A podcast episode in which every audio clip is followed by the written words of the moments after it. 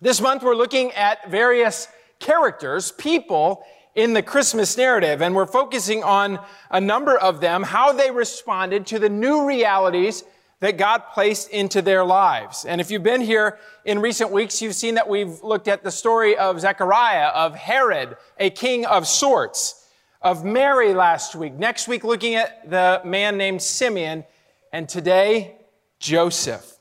If you have your Bibles, turn there to Matthew chapter 1. Matthew 1, first chapter in the first book of the New Testament. I think it's page 783 in a Bible that you might get here. Our hosts have them. And if you haven't brought a Bible, uh, this is our gift to you. Just raise your hand and we'll put it in your hand. And uh, if you just forgot yours at home, uh, consider this a loan. Use it today and you can return that afterward. We want you to be in the scriptures because we believe God speaks through them. Matthew chapter 1 beginning in verse 18 to 25 is where our focus will be today. Sometimes, no matter what, your, what you do, your reputation takes a hit and you have to live with it. The year was about 2012. I attended a seminar by Dr. Michael Lindsay. Lindsay had just taken a position as the president of Gordon College, a Christian college in the Boston area, and he was already a well regarded sociologist. He had been at Rice University before, best known perhaps for his book that he wrote in about 2007 called Evangelicals in the Halls of Power. And it was about evangelicals, followers of Jesus, in business and government and entertainment in the academy, who were actively living out their faith in very admirable ways, sometimes very influential ways. And Lindsay, as part of his research, had done hundreds of interviews for that book. During the question and answer time of that seminar, I asked Dr. Lindsay, of all the famous people that you've interviewed, which person is most misunderstood or has a character far different than what the public generally believes? And without missing a beat, Michael Lindsay said Ken Starr. How many of you heard the name Ken Starr? He went on to explain. Ken Starr was an up and coming lawyer in the 1980s. He had everything you could want in front of him as a young professional. He was highly regarded by almost all who knew him. He served as an attorney in the Reagan administration and then later as an appeals court judge in Washington, D.C., and then as Solicitor General under the first George Bush. Solicitor General is kind of the lead prosecutor on behalf of the government before the court. And in 1990, he was thought of by many as the leading candidate to be appointed to the Supreme Court. But for several reasons, including his bipartisan reputation and the fear that he might not be a lockstep conservative, he was passed over. And later, David Souter was appointed, which has much irony. Later, there was a uh, three judge panel in the 1990s that appointed Ken Starr to head what was called the Whitewater investigation. He was the independent counsel, and it was a part-time role for Ken Starr as he continued his legal practice. And then it expanded exponentially into a far larger investigation into possible crimes and abuses, which later connected President Clinton and a young intern named Monica Lewinsky. And the Starr Report, as it was called, became part of the grand story of, you guessed it, impeachment. He, Ken Starr, and President Clinton were co named Person of the Year by Time Magazine in 1998. And for years thereafter, Ken Starr was, was increasingly vilified. He was mocked. His reputation in the eyes of many people was shattered. His credentials, his integrity were questioned. And the reason, well, because he decided to serve his country in an independent role supposedly for the sake of justice and for the nation. Michael Lindsay says that Ken Starr is one of the most honorable and high character people you would ever know.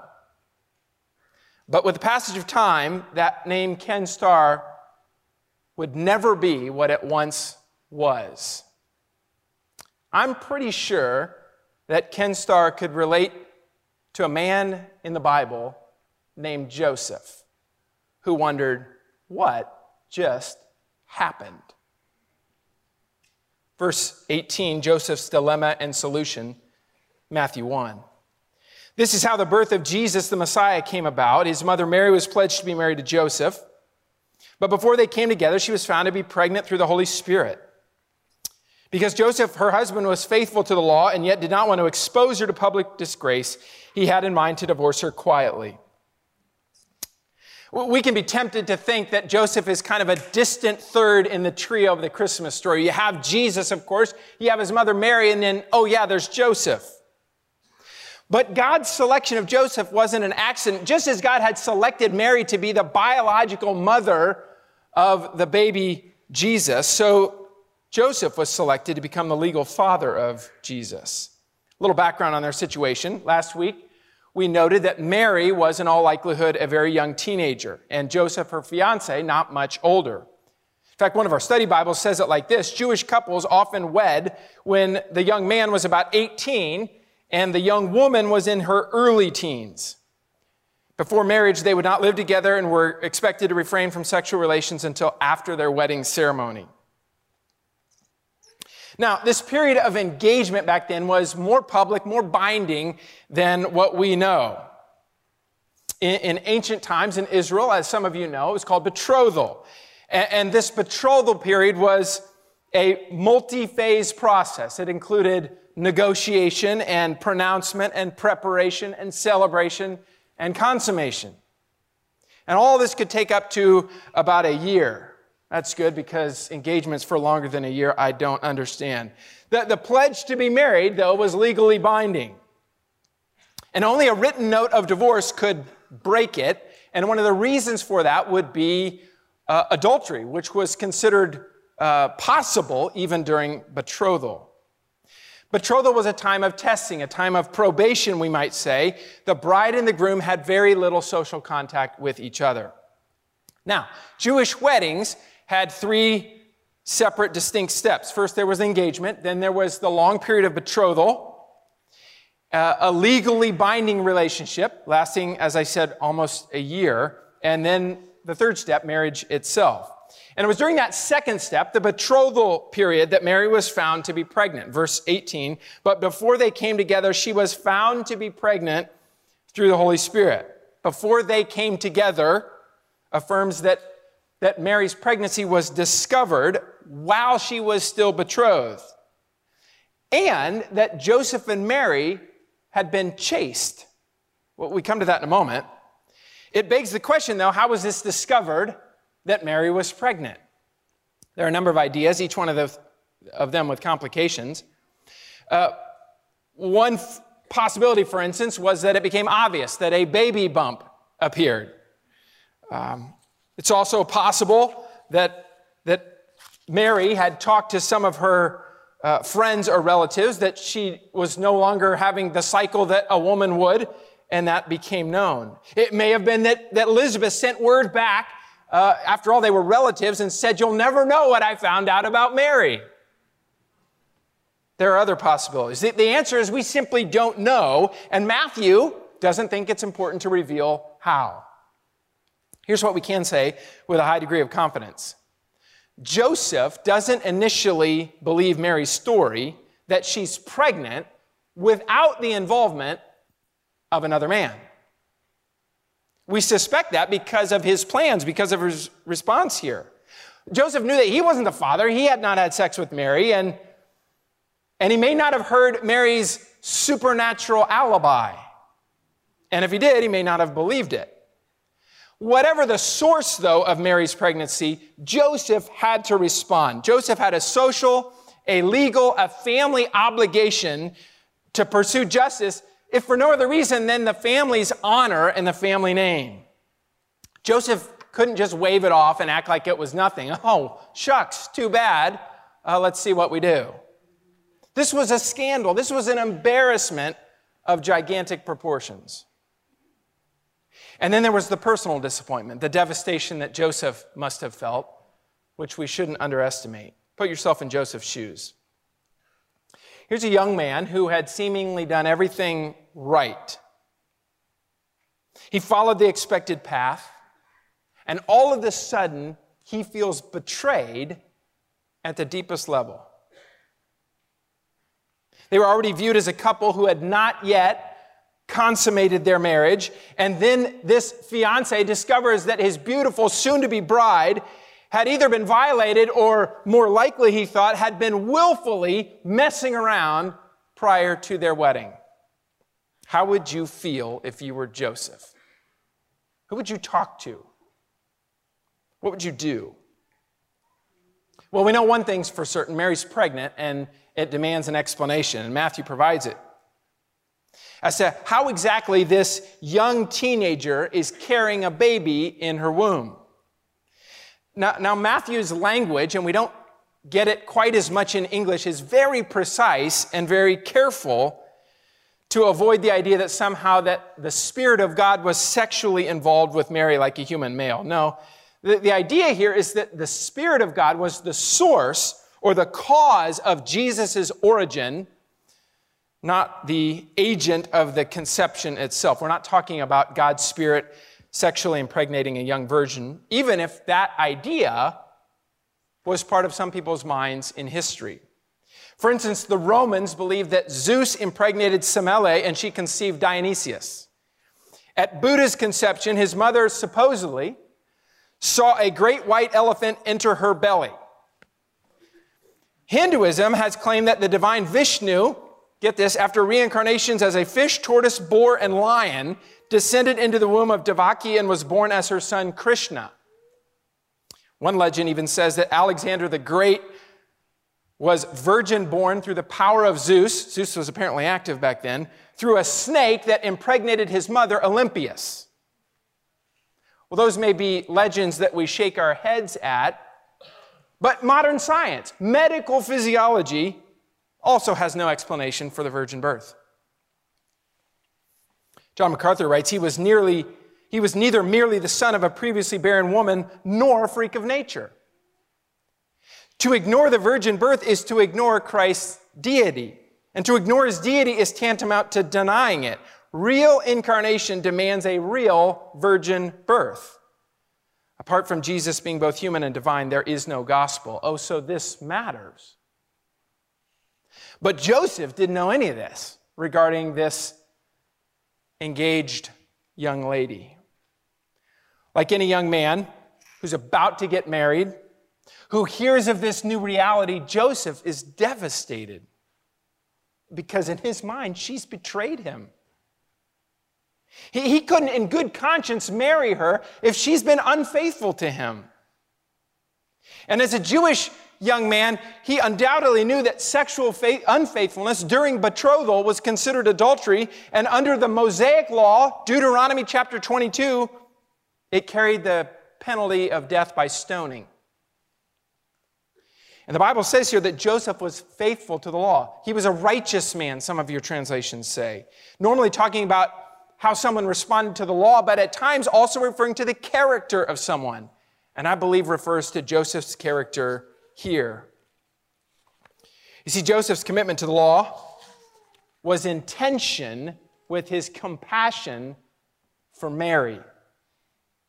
And verse 19, look there, tells us that he was trying to navigate how he would show both justice and mercy. He had a double problem. He was loyal to the law, but he was also loyal to his future bride. He was morally righteous, and therefore he knew that he couldn't just go through with this marriage because of Mary's pregnancy. He wasn't the father, and he thought Mary had been with another man. But he was also a man of righteous love, uh, of, kindness, and he couldn't bear the thought of shaming Mary publicly in front of everyone else, which he could have and often was done in that day. Make it personal.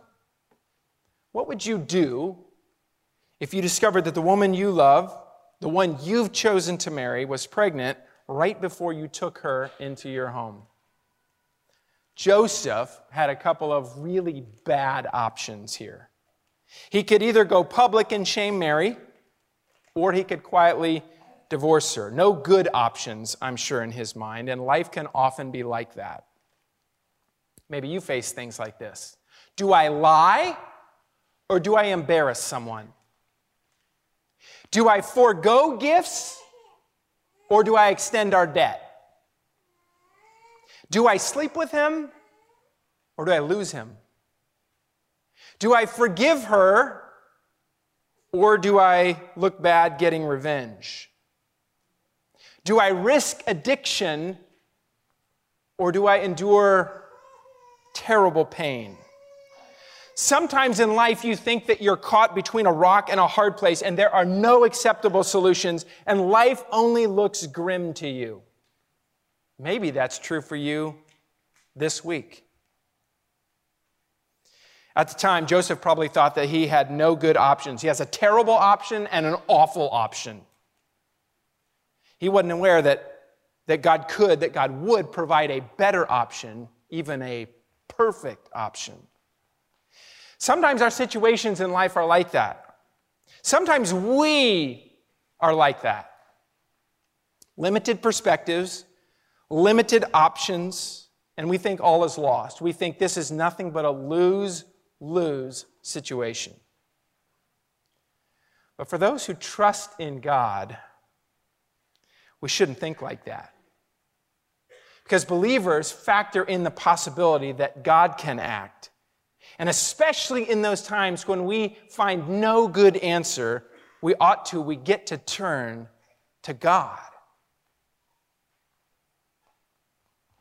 Marriage would have been a signal for Joseph of his own guilt. And he didn't want to expose her to public disgrace.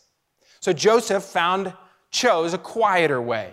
It was permitted by the law itself. Legally, she could have been stoned even if it wasn't common in the day. But Joseph's choice here would leave his righteousness intact. That was conformity to the law, and his compassion intact. Care for Mary. Joseph tried to solve this dilemma in the best way possible in his mind. It said something about his character and his commitment to the law and to Mary. But he still hadn't contemplated that there may be additional options from God.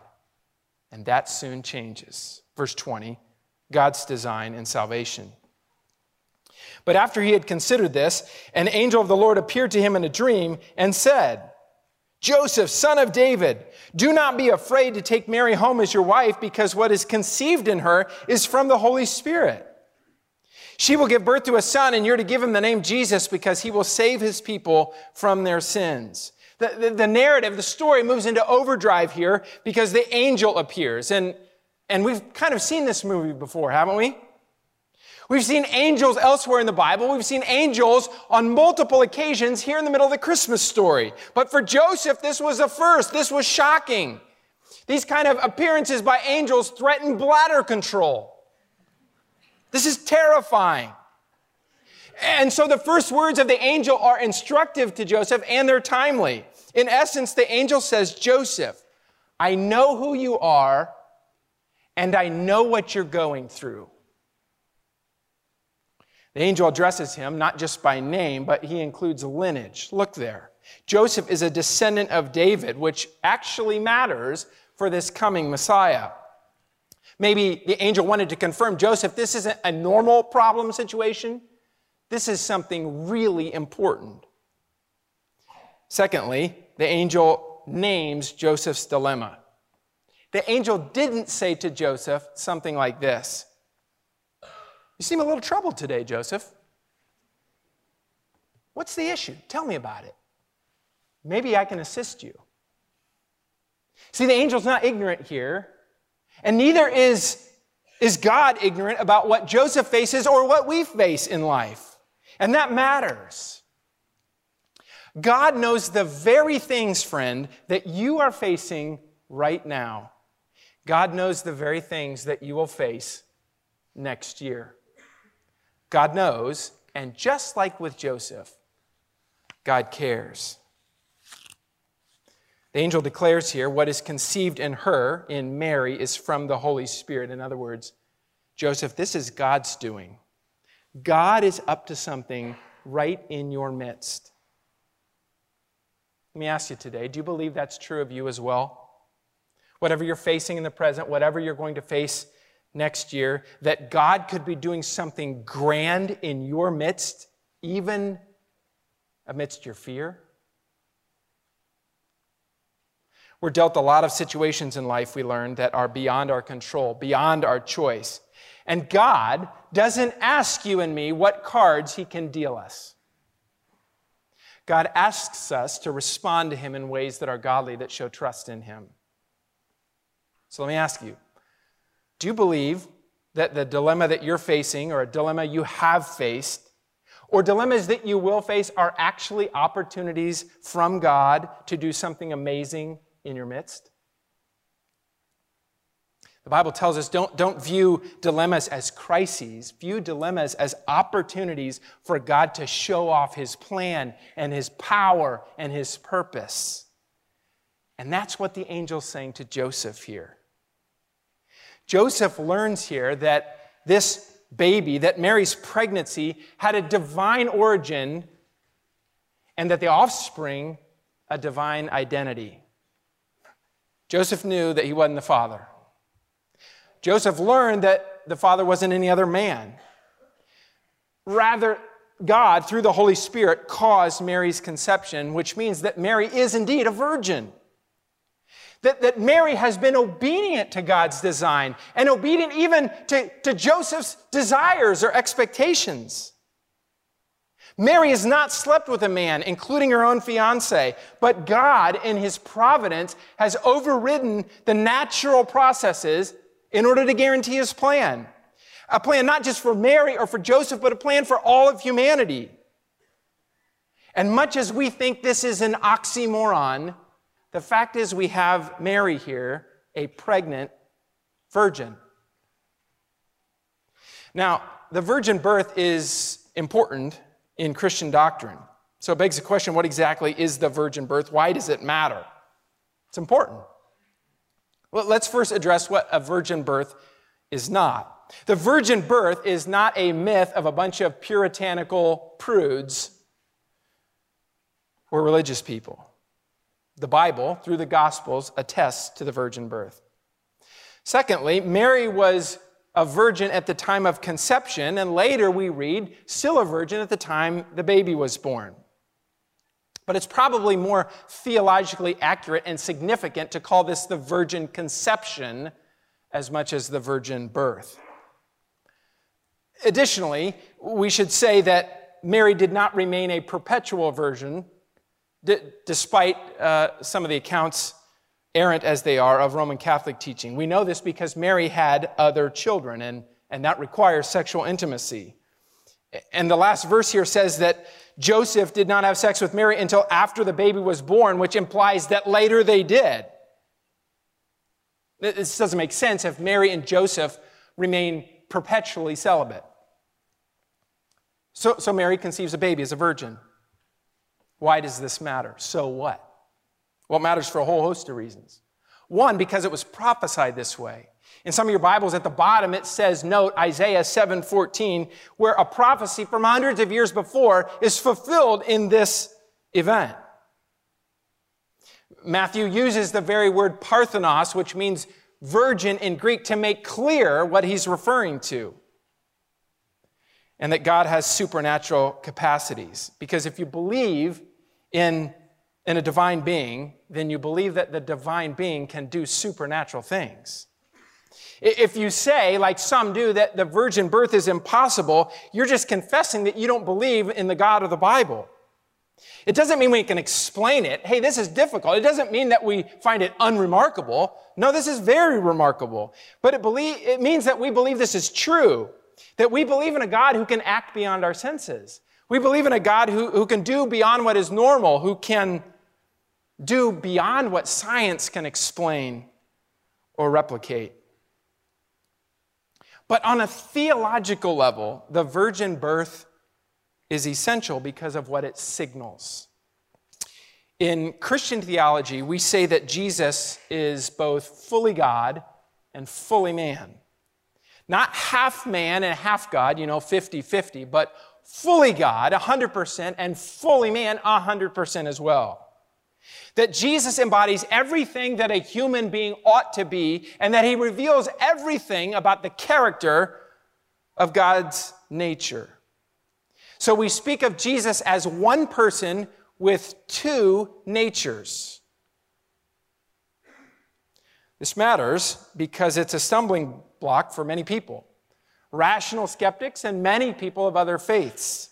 In fact, this doctrine of the incarnation, the becoming flesh of God, that the idea that Jesus is the God man, is a point of fundamental disagreement between Christians and Muslims and Jews and Jehovah Witnesses and countless others who do not hold to what the Bible says about Jesus. In the virgin birth, in the person of Jesus, we affirm Jesus' full humanity. It means that Jesus is fully able to identify with us. Jesus isn't unlike us, trying to do something for us. Jesus is representative of us. We have a Savior who can identify with our struggles. And in the very same breath that we affirm that, we say that Jesus is fully divine, that he's the Son of God. Just as Jesus possesses the full range of human characteristics, so he possesses the full range of divine characteristics. But Jesus didn't inherit a sinful nature or the guilt that all of us who follow Adam have.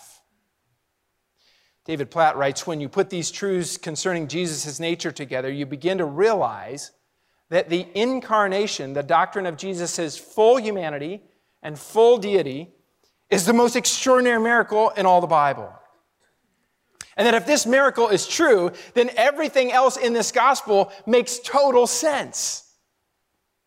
Matthew is saying, yes, Jesus is the legal son of Joseph. Yes, Jesus is the, the biological son of Mary, but ultimately, Jesus is the Son of God. Jesus had to have one human parent, or he couldn't have been human, and, and a partaker of the flesh like us. But Jesus can identify with us because he's one of us. The book of Hebrews makes that clear. But Jesus also had to have divine parentage or he could not have been a sinless, perfect sacrifice on our behalf. Then Jesus would have had the sinful nature and the sin that results from that. And Jesus, as a sinful person, would not have been an acceptable sacrifice to God. But Jesus was fully God and fully man and fully able to pay for our sin. See, this message of the gospel centered in Jesus comes first and foremost from a supernatural God. And yet, God picks the, the most humble ways, the most humble means in order to make this possible. Jesus had a pregnant fiancee as his mother. Jesus had a manger as his bed. He had a backwater town as his place. He had a raging ruler, Herod, as his enemy. Talk about ridicule and shame for Jesus. And yet God chose this kind of entrance. He, he chose this kind of existence in order to make himself known to the world. And it was steeped in shame. When Jesus took on flesh, he accepted the shame that would come with it. And so did his mother and so did his father. But Jesus also came with a divine identity and with a divine mandate. And the angel makes that unmistakably clear. Look at verse 21. It was social tradition back then that the father would name the baby. But on this one, God says, no, no, I get to. You will name the child the son Jesus, which means God or Yahweh saves. Back in Jesus' day, uh, the Jews were looking forward to the coming Messiah, and they thought that he would come and he would throw off the shackles of the Roman occupation. The tyranny that they lived with, that they hated, would, would finally be gone, and they would be liberated to live and serve as the people they were meant to be.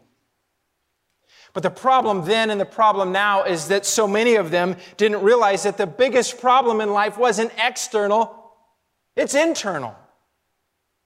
That they actually needed a change of heart. They needed a new heart more than they needed a change of scenery or a change of ruler. Same is true of people all across the world, including us.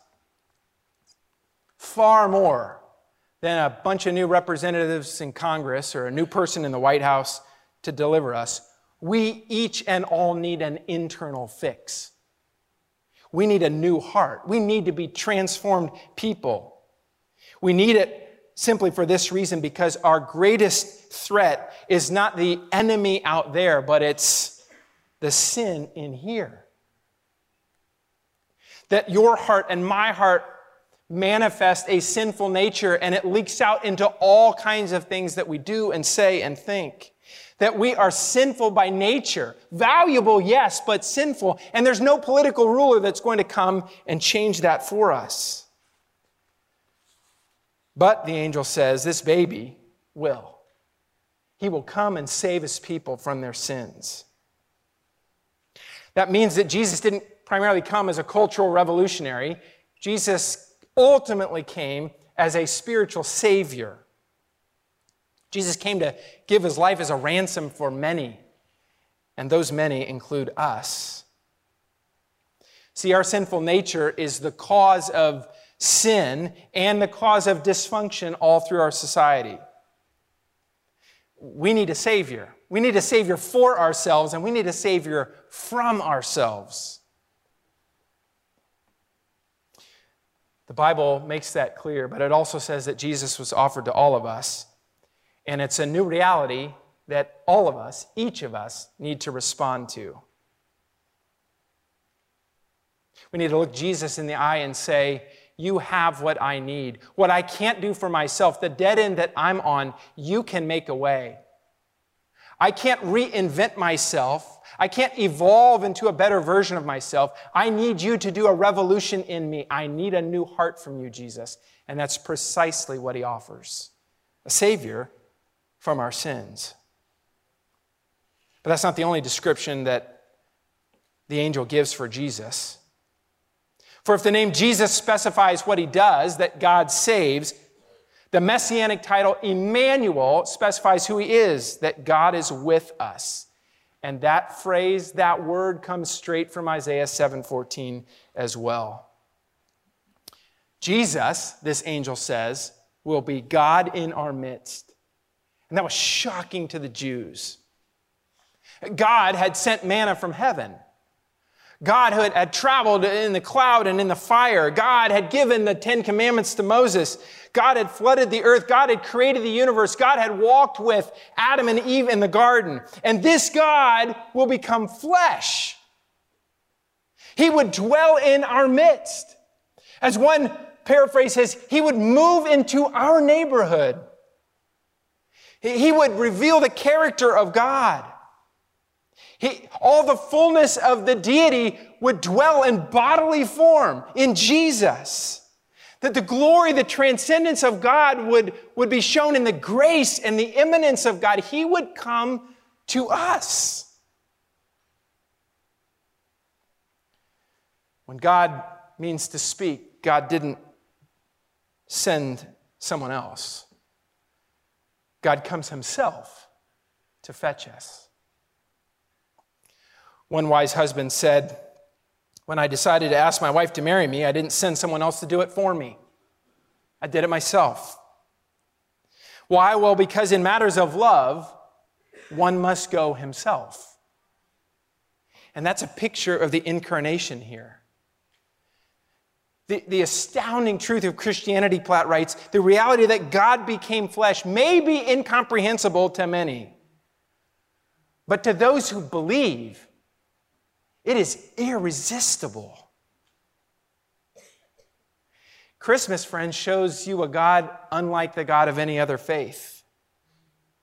As we follow the trajectory of the life of this baby, we discover that he's been lonely, that he's been misunderstood, that, that he's been mocked, that he's been betrayed, that he's mourned death and he's faced death. And the kind of difficulties and hardships that you face at their core, he's faced too. Never again can you or I say, well, but you don't understand God. God, you haven't given me what I prayed for. God, you haven't delivered me from my pain, from my shame, from my loss. Because Jesus, God in the flesh, knows all of that. And yet he's come to give us eternal connection to build a bridge so that you and I can have relationship with the Father. And through faith in Jesus Christ, we can know the love of God. We might ask why God comes in the flesh. We might ask why God doesn't come with the kind of power that we want. Why, Tim Keller asked, would God come this time in the form of a baby rather than a firestorm or a whirlwind? Well, because this time he's not come to bring judgment, but to bear it, to pay the penalty of our sins, to take away the barrier between humanity and God so that we can be together. Jesus is God with us. And for those who respond in the simplicity and the humility of repentance and faith, God, no longer my empty way, my sinful heart, but a new heart from you. I trust you, Jesus, alone. In the moment you are saved from your sin and have life with God, Jesus is the permanent gift. It's quite a dream for Joseph. It's quite an unforgettable encounter. Joseph wakes up at some point. So, what's he going to do with this new reality in his life? What's he going to do with this revelation from God? What would you do? What will you do with the revelation of God to you? What he's made clear in his word? We see something about Joseph's trust and obedience, verse 24. When Joseph woke up, he did what the angel of the Lord had commanded him and took Mary home as his wife. But he did not consummate their marriage until she gave birth to a son, and he gave him the name Jesus. See, the pressing question for Joseph is simple, and it's defining. What, what will he do with Mary? I can only imagine that Joseph thought to himself, God, it's great that you have all these cosmically significant plans for the world and that I'm a part of them. But what about my life? How am I supposed to face this issue right in front of me, God? Have you thought that? See, Joseph, if he marries her, then everybody in that society, a shame and honor context, they're going to know that this child wasn't born 40 weeks after they got married. They'll, they'll know that Mary was already pregnant. They'll know that, that Joseph and Mary had had sex before marriage or, or that she was unfaithful to him. They know that they're going to be shamed, they're going to be excluded, they're going to be rejected. Mary and Joseph know that they're going to be second class citizens from here on out. So here's the message Christmas message for Joseph. If Jesus Christ comes into your life, you're going to kiss your stellar reputation goodbye. It's quite appealing, isn't it? But maybe that's what we each need to grasp. Tim Keller insightfully writes that there are at least three kinds of courage that are required of all believers. First one, the courage to admit that you're a sinner. And if Jesus came to save his people from their sins, then maybe that includes me. The second is the courage to take up the world's disdain. That is, if we follow in Joseph's footsteps, we will face that too. But the third I find most insightful, and that is the courage to give up your right to self determination, to lose control of your life. By refusing to let him, Joseph, name Jesus, the angel is saying, if Jesus is in your life, you are not his manager. The child who is about to be born is your manager. Keller describes, he says, Many people say to me, I'm interested in being a Christian, but not if a Christian means X or Y. You know what they're doing? They're trying to name him. They're saying, I want Jesus Christ, but on my terms. But the angel says that if Jesus comes into your life, you don't control him, he controls you.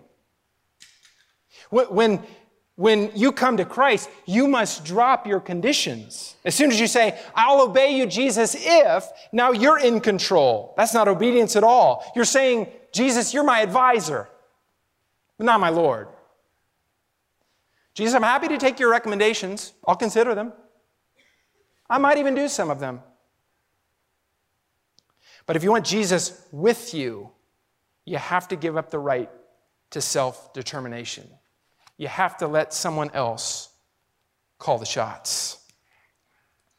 Ravi Zacharias, in his book Jesus Among Other Gods, tells the story. Perhaps you've heard it.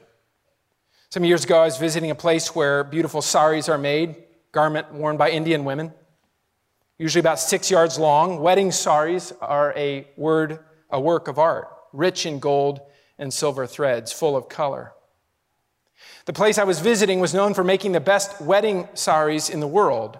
So I expected to see some elaborate system of machines and designs that would boggle the mind, but not so. Each sari was being made individually by a father and son team. Father sat up on a platform two or three feet higher than the son, surrounded by thread and, and lots of color. And the son did just one thing. At the nod from his father, he would move the shuttle from one side to the other and back again. The father would gather some more thread in his fingers, nod again, and the son would move the shuttle again. And this would be repeated for hundreds of hours until you would see this magnificent pattern emerging. The son had just one easy task just move at the father's nod. All along, the father had the design in his mind that brought the right threads together. Zacharias writes The more I reflect on my own life and the study of the lives of others, I'm fascinated to see the design God has for each one of us individually, if we would only respond to Him.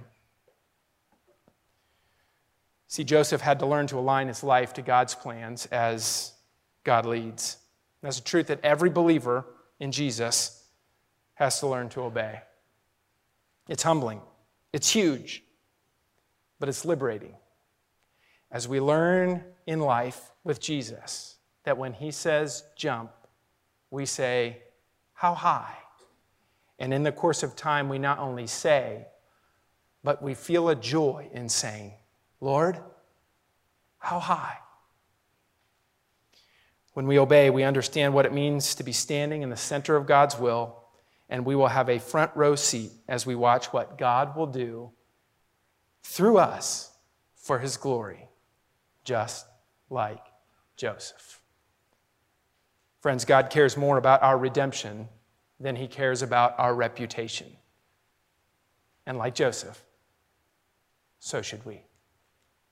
Let's pray.